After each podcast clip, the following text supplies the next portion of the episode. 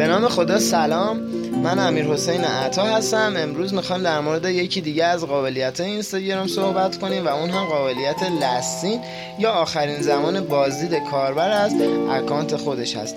اگر با سایر شبکه های اجتماعی و سایر پیام رسان ها کار کرده باشید عبارت لستین براتون آشنایی داره. عبارت لستین شامل امکانی هستش که به بقیه کاربران نشون میده که کاربر آخرین بار کی از account خودش بازدید کرده و کی آنلاین بوده.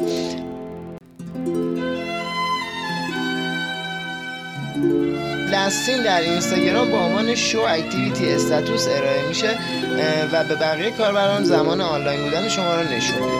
برای اینکه شما بتونید این امکان رو از صفحه خودتون حذف کنید تا بقیه کاربران نتونن ببینن شما چه زمانی آنلاین بودین می‌تونید روی گزینه account خودتون در صفحه اینستاگرام خودتون کلیک بکنید و روی گزینه منوی اینستاگرام که به صورت یه سه نقطه هستش که در بالا سمت راست صفحه خودتون قرار داره کلیک بکنید و گزینه Show Activity Status رو که دو حالت on و off داره رو غیر فعال کنید.